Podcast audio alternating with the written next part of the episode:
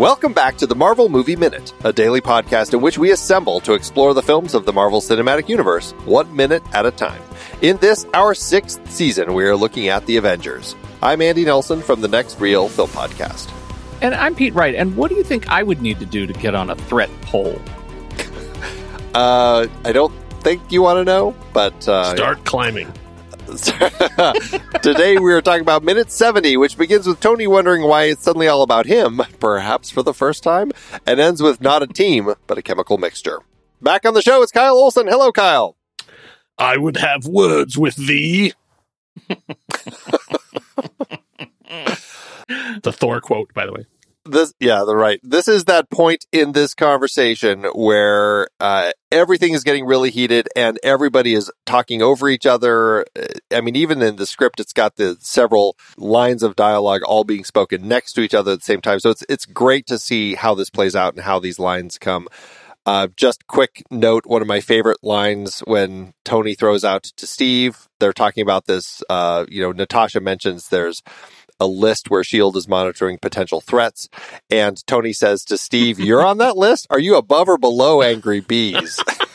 One of the best. but but equally right after that, when you hear him in the background yelling "verbal threat," I feel threatened. You're right. Just, I mean, it's pitch perfect. Well, I, I think Tony's probably been in a fair amount of HR meetings. yeah, right. Yes, Right. for sure, for sure. This is this is that peak Tignataro like camera moving, swinging around chaos dialogue that somehow still manages to work. Yeah, Yeah, Absolutely. This is where we're getting our inclination that there's something more going on here too, because as you can see, like it, it- as we as we've seen, it's been very traditional in terms of like one shot, two shot, just back and forth, and now we've gone full steady cam. Yeah. as we drift in and out of people, and it's and it's also getting a little bit twisty and turny too. So it's not just like a straight up West West Wing walk and talk, you know, sort of going around. It's like started, and then finally at the end, then we get the big move, and we got to kind of go, oh right, that's what's going on. Yeah. And so I do want to talk about that. Um, so, well, let's talk about that now, I guess. The Mind Stone, I'm assuming what we're saying, we don't know it's the Mind Stone, of course, it's just the scepter. And, The but we do is, know, did they know? well, I, I think they must have because it's, you know, they've already been plotting for the Infinity Saga. And so I'm assuming that they did. Uh, my question, though, is in the context of the story, it was the scepter, it was the tool that Loki uses to control people's minds. We've seen him doing that several times in the film.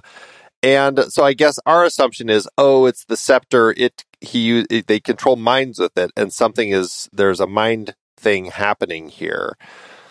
Does it make sense that that this thing is doing this to all of these people? Does it seem like it's doing it by itself? Are we meant to think that somehow Loki is controlling it and making it do this? Like, how do you read what's happening? My my impression had always been that it's Loki doing this. That I, I I don't think that he knows that it's the Mind Stone because I don't think Thanos would trust him enough to give him an Infinity Stone. He says, "No, I have a Mind Staff for you." Yeah. you know, because obviously he has one of the most valuable things in the universe. He's just given it to Loki. Mm-hmm. Well, Like you don't t- you don't tell Loki what it is you have because I mean, and Loki the, we see doesn't really use it kind of the, how how it can be used. He has to do the the tappy thing, but I think he knows that there are other powers to it as well. And I think part of it is just like him just putting out waves of paranoia, of fear, of you know, it's like from, and I think it's the proximity of it too. Like he's Mhm. just down the hall. Uh, and so he's still like, you know, concentrating and doing that. I actually almost, I almost kind of wish they would like cut to a shot of him in the cell, just like sitting. And then you could kind of Yeah. go, Yeah. "Hmm," but then maybe that's too obvious. Well, I feel like it's maybe not obvious enough because I do think there is a read on this scene where you could kind of see them having just escalated themselves. Like there's something else going on in the scepter, but it's not impacting them. They're just human. Eh, you know, eh, or well, I should say human and Thor. Yeah. And they are just exuding their own natural fear, anxiety, and anger with each other and and escalating. Meanwhile, we we do that incredible uh, uh, inverse shot uh, to indicate that we're transitioning now from bickering humans to some other bit of malfeasance to come. And and so I, I don't know. Like I, I honestly from view to view, I go back and forth. I I'm sort of leaning at this point toward maybe we're just messy and not being controlled. Yeah. I think there is an element to that, and uh, you know whether Loki is controlling them or not, it you have to imagine that the way that the plan that Loki and Clint had put together was I will let myself get captured. You know, you will steal the iridium. You'll take that to Erik and you'll get to where you need to go. We need to get, we need to release the Hulk and we need to kind of get the team involved in all of this. So I will let myself get captured and they will get the scepter and whether I have it or not, and maybe this, maybe the filmmakers left it loose because they're like, we don't think it really matters. Whether Loki ends up having it or not, it is a tool that somehow ends up kind of playing with their minds and, and pushing them into a place where they lead into this very contentious conversation here as they're all arguing with one another and pushing to a place where, you know, things are going to be getting worse. While at the same time, you know, Loki and Clint know that this is something that we are able to track because of the gamma that it puts off. We're going to be tracking it as our tool to find where you are, Loki, and we'll come up there and we'll get you and the staff and get everything set off as far as like, you know, taking down the Avengers, what we need to do. So I don't know. I guess I guess that's kind of my sense of all of it. Like I don't know how much it matters, but I do think there is some messiness in the construction. It does kind of bug me, but at the same time, I just end up walking away like, well, I guess whether Loki's doing it or the Mind Stone's doing it, one way or another, they're not powerful enough to fight off some whatever it is that that thing's doing. Yeah, I think that it's I think it's very clear that there is something going on. Not only that thing, but like in the next Oh, minute, definitely. there's something that, The next that's minute very sure. very clear. And then I think in minute 73, which I unfortunately will not be here for, there's something that's very obvious that just shows there's something weird going on. Yeah. uh, beyond just them getting angry with each other. Yeah, it's the whole thing is very interesting to kind of see how it plays out, and um, it is frustrating because I do. I, I just there are points where I wish that they found ways to kind of be a little more clear about the Mind Stone elements of it at this point without making it blue, you know, things like that. But you know, in in I know it's always a challenge putting these sorts of stories together, and they had to come up with some way to kind of say, oh, the Tesseract and this scepter there's a connection between them and the tesseract. If you use the scepter in one place and the tesseract in the other you can there's a way that they can communicate. We can open up this portal so loki can get here. Like they needed to come up with something. And so by making it blue it just seemed like there's this natural uh, connection between them that made all of that probably from a writer's perspective much easier to just kind of write off as it were. Yeah, and, uh, and speaking of writing, this is some of the best that Thor has been written. Thor, Thor has a couple of great lines that, like, this is like his. He, has, I would say, was not terribly well written for in his first two movies. uh, Um, well but uh, here, I think he has a a really good line uh, for. Um, let's see. I, I thought you. I thought humans were more evolved than this, and then you treat your champions with such mistrust. It's like, well, that's really good. That's really good.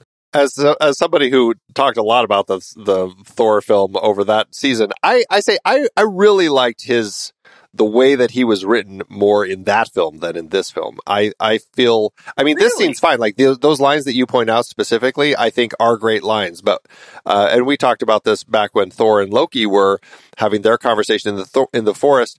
That scene just felt like they were trying too hard to come up with lines that felt more grand and Shakespearean than uh, Yeah. than they had. I mean, when you look at that and then you look at Get Help and you kind of go, yeah, it's the same I guys. just don't think Same guys. They've done it the same amount of time. Like, exactly, exactly. But to your point here, I do like his lines through this whole thing. I like what he's saying here. Uh, uh, Pete, what do you think? I mean, how does how does Thor play for you here? Well, I'm uh fine. I I I really think Thor is is uh is great and I I actually I'm I'm sort of on I, I think I'm I'm probably between you guys on on uh Thor's treatment uh and and just his straight up dialogue.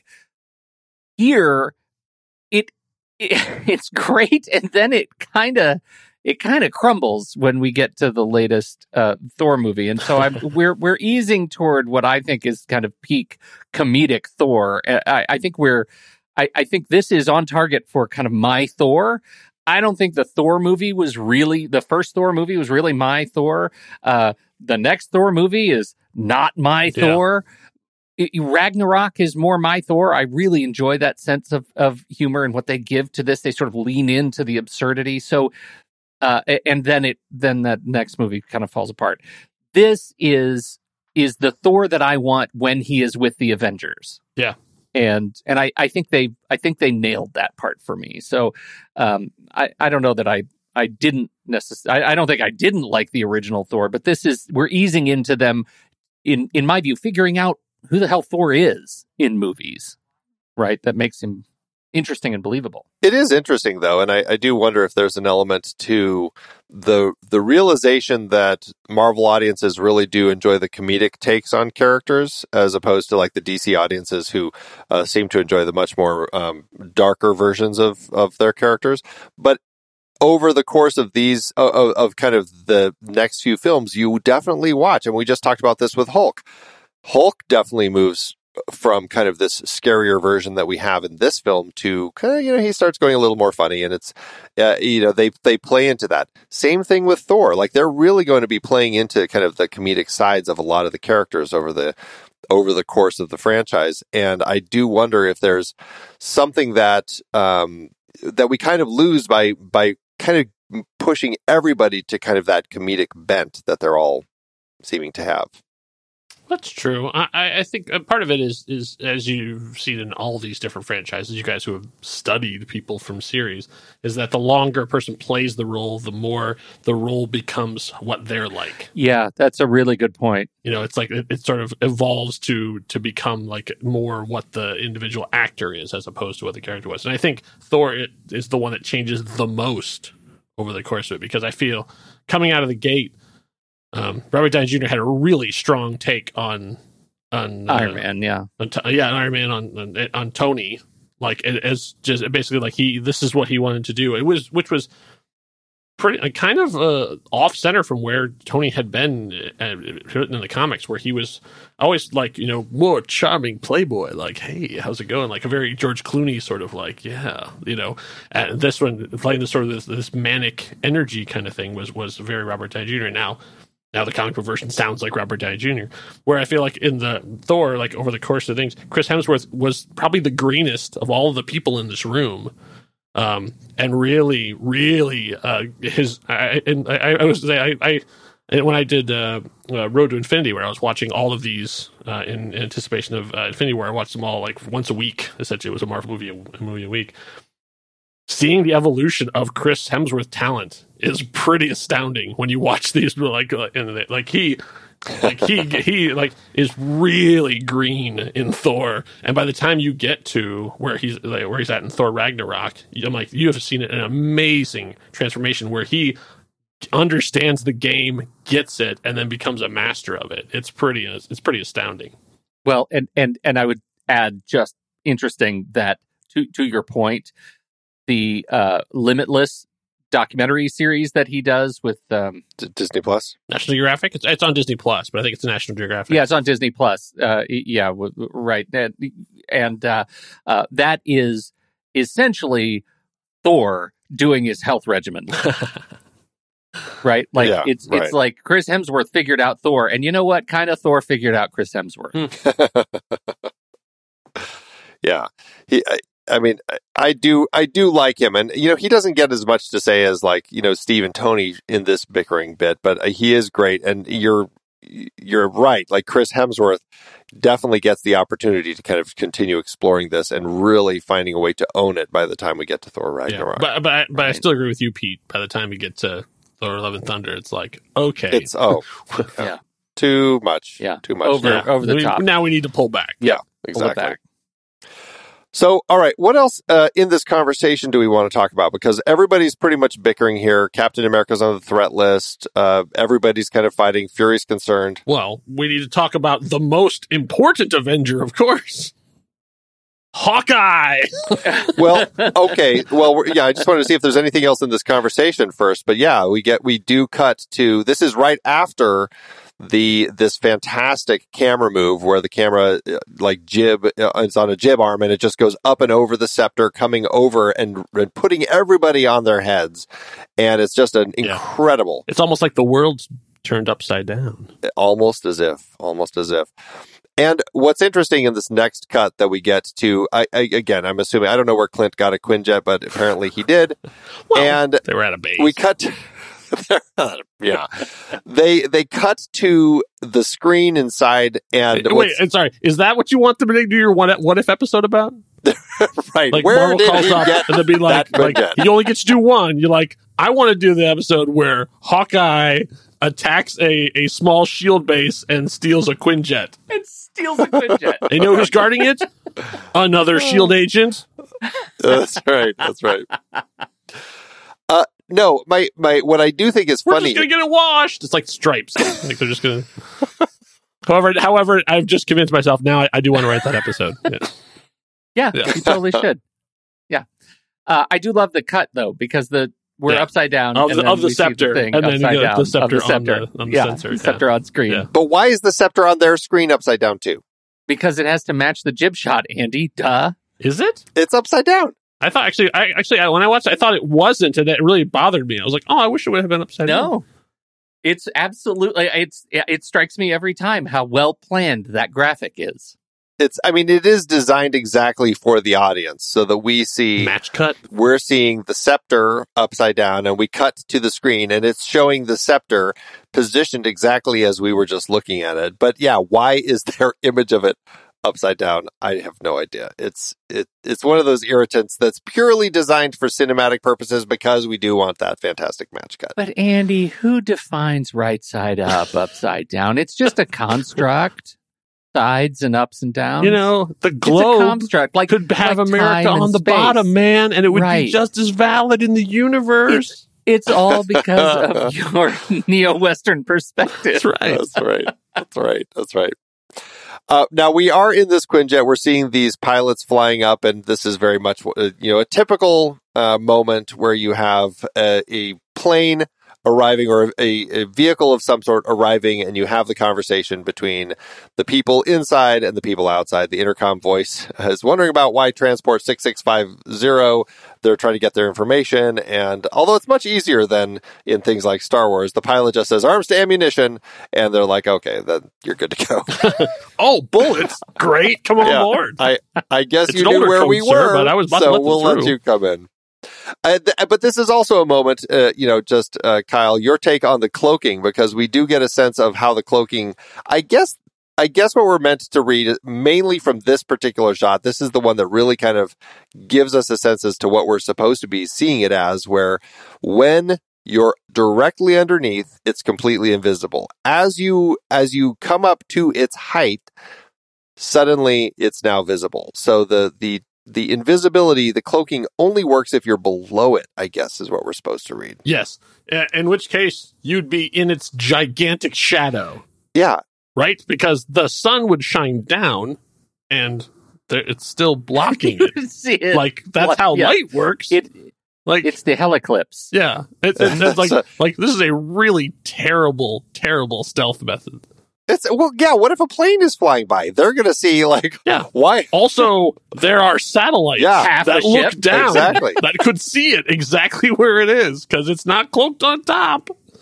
uh all right. It's yeah, it's it's it doesn't make any sense at all. it's very frustrating. Uh, But maybe they're running in whisper mode. I mean, they're giant fans. That you could hear that It from. is.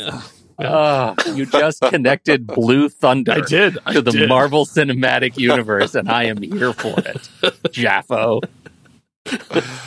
Oh, but to your point, Kyle, we do cut inside. We see a bunch of people getting ready for battle, including Clint Barton with his uh, magical blue eyes. Yes. Are we supposed to recognize these people? No, Okay. they are they are people. You know, we do hear in a deleted scene that they got all these people. Like, I didn't know this many people were you know out to get Shield because we're like, why do they have all these Ah, people? okay. But they're just people who who don't like Shield. is Okay. the way that the deleted scene kind of paints them all. Shields enemies. Uh, but yes, Hawkeye. We have a little bit of him here. Um, when we were talking Thor, I can't remember what minutes you had. I don't was uh, it wasn't anything involving the hamster, the hamster cage, and Clint's appearance there. No, I so don't this think is really your first opportunity to talk about Jeremy Renner as Clint Barton. What do you think? uh, not a fan. Really? Yeah, not a fan. Uh, well, okay, so uh, so nothing against Jeremy Renner. Obviously, at the time of recording, uh, Jeremy Renner is fine. He is he was injured. He uh, he is fully recovered, or he's in recovery, I should say. He's doing okay. So like nothing I say that not as nice to him. That my problem isn't with Jeremy Renner. My problem is with this is not Hawkeye. And so I'm representing my friend Kim here, who this is this is the hill she will die on. Um, I don't know who this guy is. Uh, but this is not Hawkeye because uh, Hawkeye is very, very, very different. Uh, The only different thing that's the same between them is they both shoot arrows. Okay, so how is he different? How is he different? Sell that perspective. Hawkeye is a loudmouth. He is uh, he is like like Oliver Queen. He is in Cap's face all the time. He is like you're a fascist. You're like you're like you're you're a tool of the sh- machine. He is anti-establishment. He is uh, intense.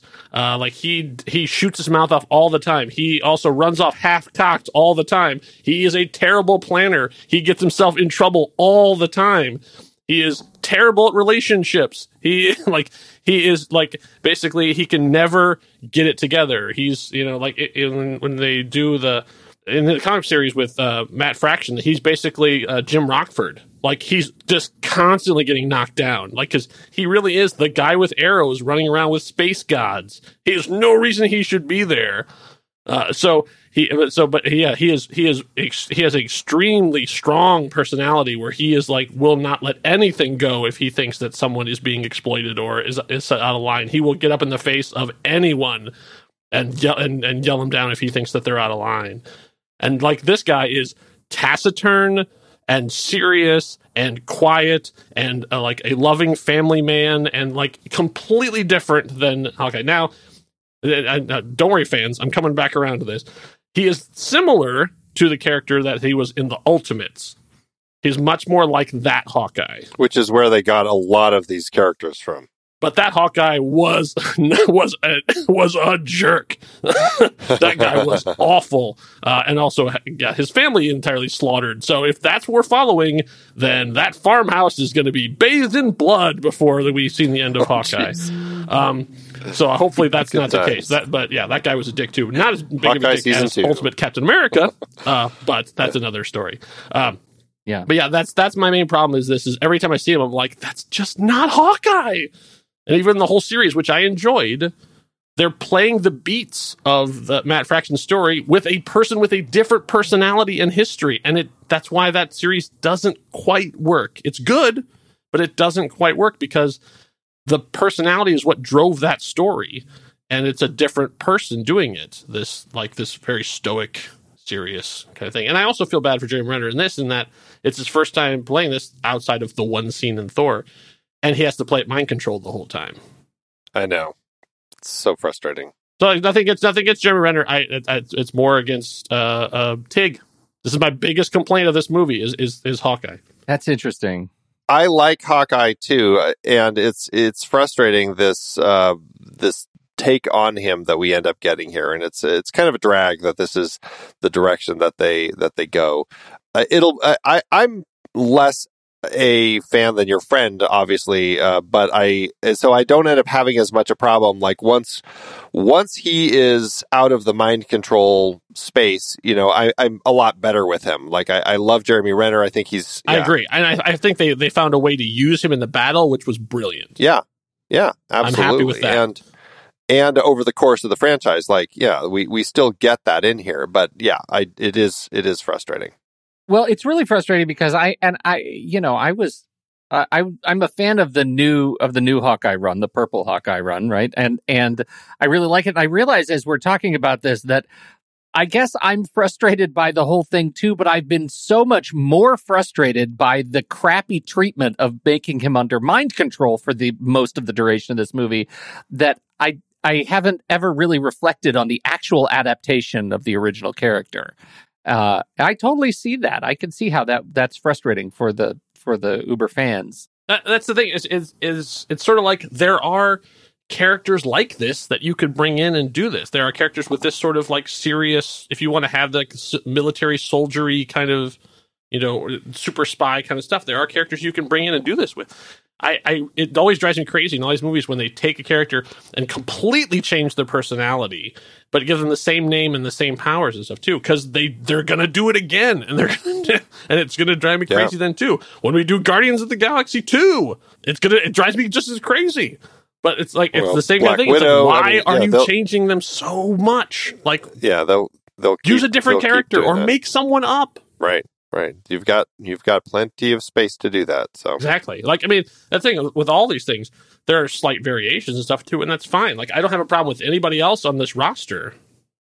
Like the even though they're they're slightly different, that's fine. It's the the uh, for me, Hawkeye is the complete different.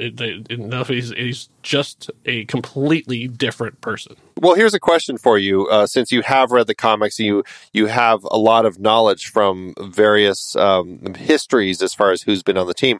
But if you could have your pick of Avengers, as far as like making your own Avengers team, who would you have on it? For like at this point, if you were to see, yeah, if you were to say, I would love to see this group as the Avengers. Wait, so like, like if I regardless, if I, if I got a chance to write the Avengers comic now, or do you mean if I was doing this movie? Because uh, there's different. Either way, I mean, however, however, however you want to interpret I don't, want to monopolize the entire episode of just talking about my my fan roster. so I just want to I just want to get our parameters down before I start. Yeah, yeah, yeah. I have not thought about this, so this will be all, all off the top of my head. Well, let's start with the films. Okay, all right. So, I mean, uh, the the the films you, you kind of want to have there. There's a lot of good people out there who are not great in terms of like cinematically. There are interesting personalities, but not really great in there. Like that's why even I feel like Hawkeye was a weird choice because it's really hard to portray an archer when you've got vibranium shields flying around and lightning coming from the sky. yeah. Um, right. Uh, so I mean, I guess if we're sticking with like people who have been Avengers or off the thing, um, that I, you, the now what has become their new holy trinity. I think you have uh, a Thor, even though there's been several of them, uh, and then a Captain America and a Iron Man type. But it'd be interesting to sort of like shake up some of those things to have like Beta Ray Bill or someone who's like a little bit even more alien. So you still have a Thor, so you still have that level thing, but then someone who's like looks alien and feels alien, but still has the God of Thunder sort of powers. Um, so for your Captain America, I mean, straight up Steve is is fine, but I would really go Captain Carter because Captain Carter is, you know, like that we've seen the multiversal thing. She got to have one kind of nice moment, uh, and then uh, to sort of, you know, if you go, don't get me started on that movie too. Yeah, yeah exactly. We're going fully multiversal. um, yeah, and to and to have, uh, uh, I mean, and and then just uh, pretty much straight up, just you know, Tony Stark, Iron Man. Like, I mean, it's sort of like as the sort of the stalwart to just sort of like, I don't really quite know either of you. Uh, you know, to sort of have that you have already uh, them at odds. You know, sure, sure. have that sort of trust. Um, but I, I really one of my favorite things is sort of the Hawkeye thing of like I like a person who is a little bit out of place too. So I mean, I really like having Hawkeye with Mockingbird. Mockingbird is a person they've they used a little bit in Shield, but never really got her due, and now probably never will. Um, so they they kind of you know burn that card. But she was a great foil for because she was also a super spy, also highly trained, um, and and could do a lot of stuff, but much more competent. So she was a little bit more like what Natasha is here, except that you could trust her. Like she was not as duplicitous. Like having them as sort of your regular people um, doing that. And then for heavy hitters, I guess I would probably bring in Ben Grimm, the Thing. Like, why does it have to be the Hulk? Like, you have a guy who's yeah, just sure. a regular. He's a he's a what uh, a mensch. Like he's a solid dude. Like he's just a good guy to have around. You can trust him. Like he's and he's he's always going to show up. He's always going to be there. Like you know, he's, but he's not without he's not without his interpersonal demons either. Like he's not without his grief. Exactly. Yeah, but his interpersonal demons, he keeps them internally. Yeah, exactly. he doesn't take his rage out on the rest of the world, like every good stone should. Right. so I think that's that's a good squad. I think right there. Yeah. Oh, I think so. I think so, absolutely. I love it. Uh, you know, I think you know we've had some interesting responses to that. My one of my favorites is still uh, the inclusion of Blade with kid thing on his back. Yeah. oh yeah, yeah, kid, yeah. Man, it's a man Which- thing. It's kid thing. Yeah. yeah, right. Jason, I think yeah. Jason Aaron is. You could tell he was just having the blast writing those Yeah. comics. Like, just like, you know what? Why not Blade? Sure. yeah, exactly. Very Yeah. funny. Very yeah, I mean, I, I love, I love uh, his version of Ghost Rider was fantastic. Like the idea that you take it from just like, oh, it's a guy with a car. Like, no, no, he's the rider. He can ride Yeah. anything. Anything. yeah, it's like, oh Yeah. boy, but he, he just he get into that. He piloted a celestial. That's right. He, I know he ghost rode a celestial.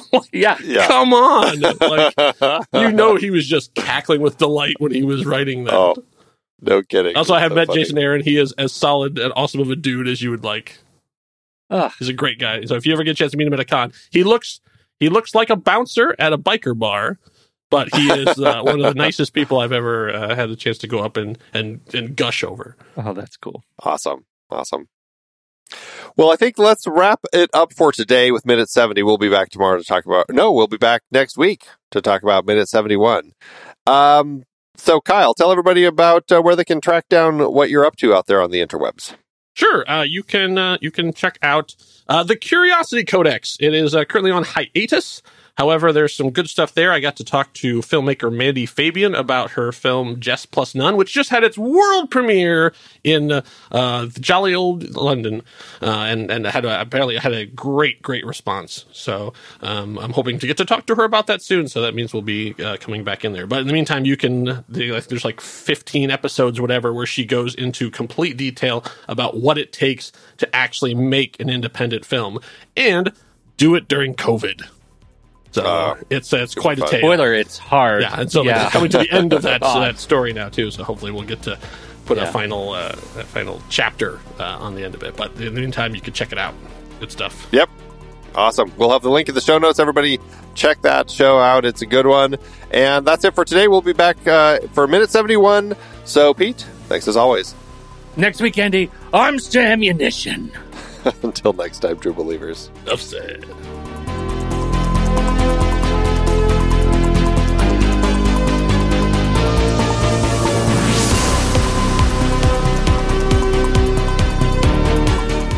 Marvel Movie Minute is a production of True Story FM, engineering by Andy Nelson. This season's music is Message to the World by Anthony Vega, and this season's show art is by Winston Yabo. Find the show at truestory.fm. If your podcast app allows ratings and reviews, please consider doing that for our show.